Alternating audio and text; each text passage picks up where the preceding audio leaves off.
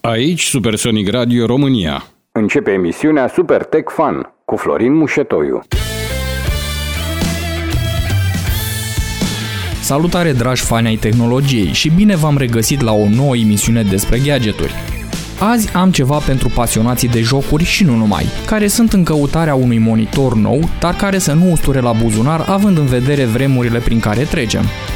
Gigabyte a lansat nu de mult noul M27Q, un monitor IPS de 27 de inch cu o rezoluție de 2560 cu 1440 pixeli. Pentru cei care nu știu, IPS vine de la In-Plane Switching și se referă la tehnologia de bază a panoului LCD. La ora actuală există patru tehnologii importante de monitoare. Primul tip de panou este TN, acesta este de regulă cel mai ieftin și rapid tip de monitor, atunci când vorbim de răspunsul în milisecunde a pixelilor, dar de regulă suferă de o acuratețe a culorii, iar unghiurile de vizualizare sunt destul de slabe. Aceste panouri sunt foarte populare pentru monitoarele de gaming datorită ratelor de refresh foarte mari și motion blur scăzut.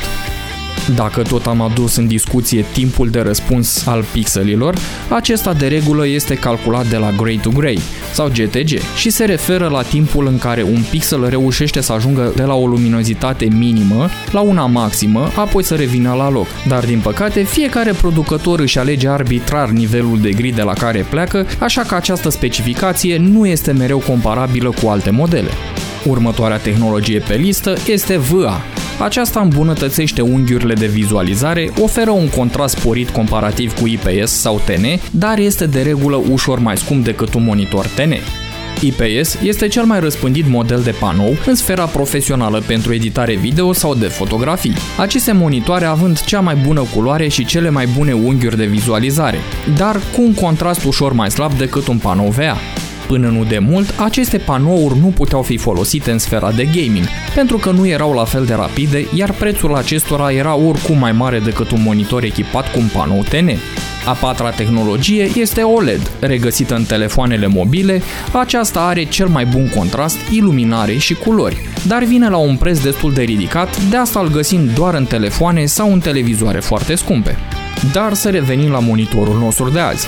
Cum spuneam, acesta vine cu un panou IPS, deci ne putem bucura de unghiuri de vizualizare și culori foarte bune, iar refresh-ul este excelent pentru un panou IPS de 170 de Hz. Toate acestea la un preț de producător de 360 de dolari. După taxe, asta ar însemna că la noi ar trebui să ajungă în jur de 1900 de lei. Un preț nu tocmai ieftin, dar cu mult sub prețurile de până acum.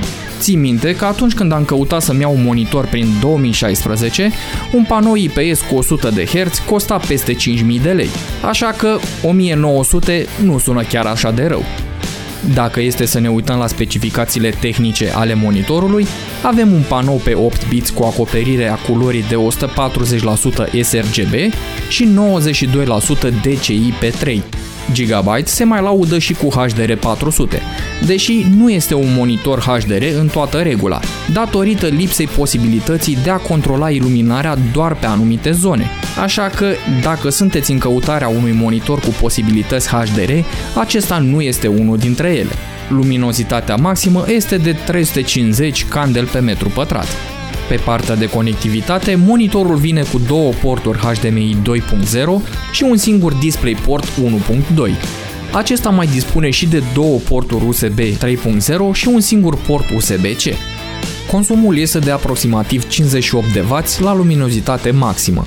În cutie găsim și toate cablurile necesare funcționării, cablu de alimentare, HDMI, DisplayPort și USB. Dacă tot vorbim de gaming, să știți că monitorul suportă și tehnologia AMD FreeSync Premium, tehnologie care are grijă să înlăture efectul de tearing, adică împiedică monitorul să împrospăteze imaginea pe panou atunci când este trimis un nou cadru de către placa video. Astfel se înlătură acele tăieturi în ecran între două cadre diferite. Acesta funcționează și cu plăci video Nvidia atâta timp cât ați activat funcționalitatea din control panelul driverului Nvidia. Ca noutate la acest monitor, Gigabyte se laudă cu primul monitor din lume cu suport KVM, KVM este un buton care dă posibilitatea utilizatorului să folosească un singur monitor, o singură tastatură și un singur mouse pe mai multe computere, funcționalitate care face foarte utilă cele trei porturi de intrare din spatele acestuia. Practic, mouse-ul și tastatura vor fi conectate la porturile USB de pe monitor, iar acesta prin portul USB-C la celelalte terminale. Ele pot fi un alt PC, un laptop sau chiar un telefon. Trecerea de la un device la altul este foarte ușoară, durează cam o secundă și nu necesită decât apăsarea unui singur buton aflat pe spatele monitorului. Dar ușor cam neinspirată locația aș putea spune, datorită faptului că se află în apropierea butonului de pornire. Eu cred că este o funcționalitate destul de utilă pentru cei care lucrează și de pe un laptop. Ascultați Super Tech Fun, o emisiune realizată și prezentată de Florin Mușetoiu la Supersonic Radio. Gigabyte a reușit să pună destul de multe într-un monitor cu un preț decent și reușește să fie foarte competitiv cu modele asemănătoare de la ViewSonic, care are un nume extrem de neinspirat și anume VX27 582 KPM HD și Pixio PX277 Prime, ambele monitoare având 144 de Hz. Designul este unul standard pentru monitor Gigabyte, pe spate fiind folosit un plastic negru, mat, texturat și o parte glossy în partea superioară, acolo unde se găsește logo-ul Gigabyte. Stativul este unul ajustabil pe verticală și destul de solid, dar acesta nu poate fi rotit în modul portret. Lipsesc cu desăvârșire LED-urile multicolore. De notat că porturile HDMI nu funcționează decât la un refresh maxim de 144 de Hz, iar pentru viteza maximă de 170 de Hz vor trebui folosite fie portul DisplayPort sau USB-C. Meniul monitorului este unul stufos și ușor de navigat, datorită butonului de pe spate care funcționează și pe post de joystick. Se pot activa inclusiv moduri de trișat, cum ar fi crosshair în jocurile unde acesta dispare de pe ecran, reglaje de temperatură a culorii, contrast și chiar un mod de picture-in-picture. Deși Gigabyte sunt relativ la început de carieră în ceea ce privește producția de monitoare, aceștia au reușit foarte repede să implementeze o groază de funcții în monitoarele produse de ei, deși personal nu aș folosi multe dintre acestea. Panoul LCD folosit de către Gigabyte este unul Sharp, care impresionează cu un timp de răspuns mediu gray to gray de 5 milisecunde, testat de către australienii de la Hardware Unboxed. Acesta fiind suficient de rapid pentru a putea afișa imagini la 170 de cadre pe secundă. Deși monitorul dispune și de un mod de overdrive al pixelilor, scăzând timpul de răspuns la aproape 2,5 milisecunde, acesta nu este recomandat datorită faptului că introduce artefacte în zonele de contrast mare. La 5 milisecunde timp de răspuns, acest monitor se situează fix la mijlocul monitoarelor testate de către Hardware Unboxed, reușind să surclaseze monitoare mai scumpe precum Asus TUF Gaming VG27AQ, iar când vorbim de rata de eroare la afișarea pixelilor, acesta se situează pe primul loc cu o eroare de doar 0,3%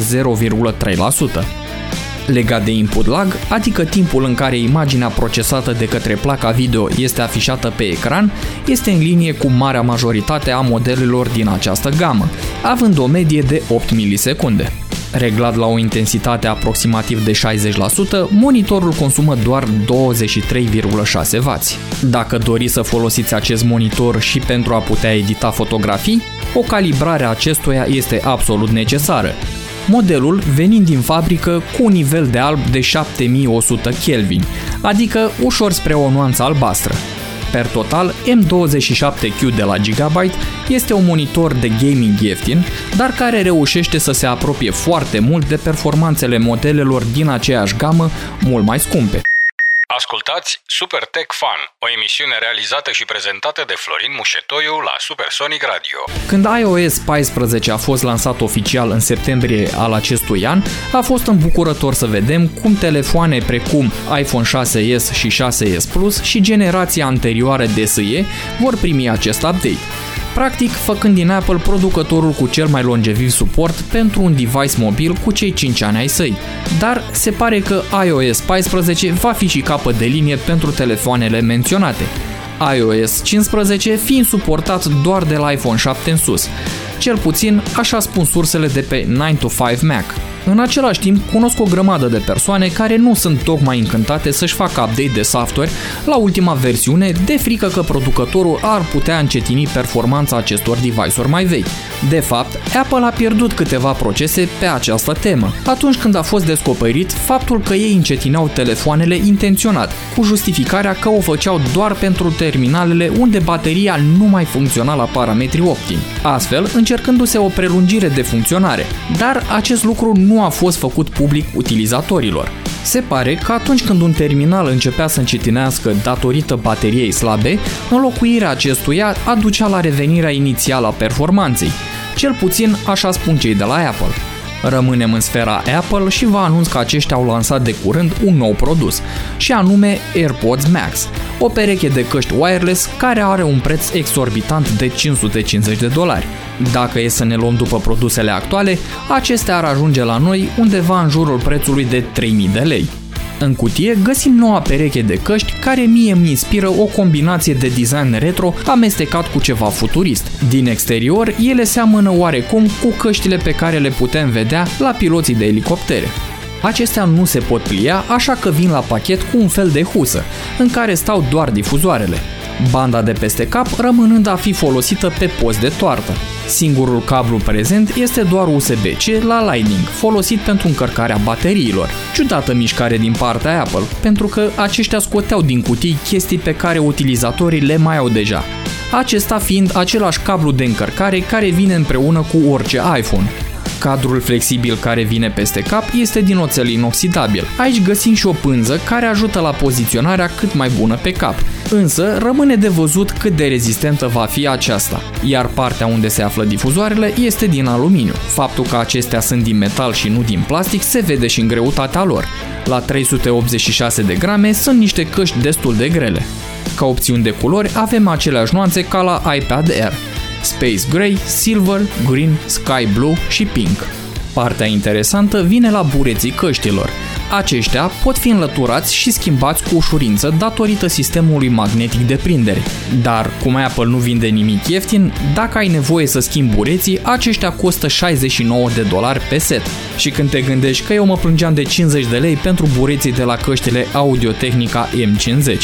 Ca un bonus, acești bureți pot fi comandați în 5 culori negru, gri, verde, albastru și roșu, astfel având posibilitatea de a crea diverse combinații de culori împreună cu restul căștilor.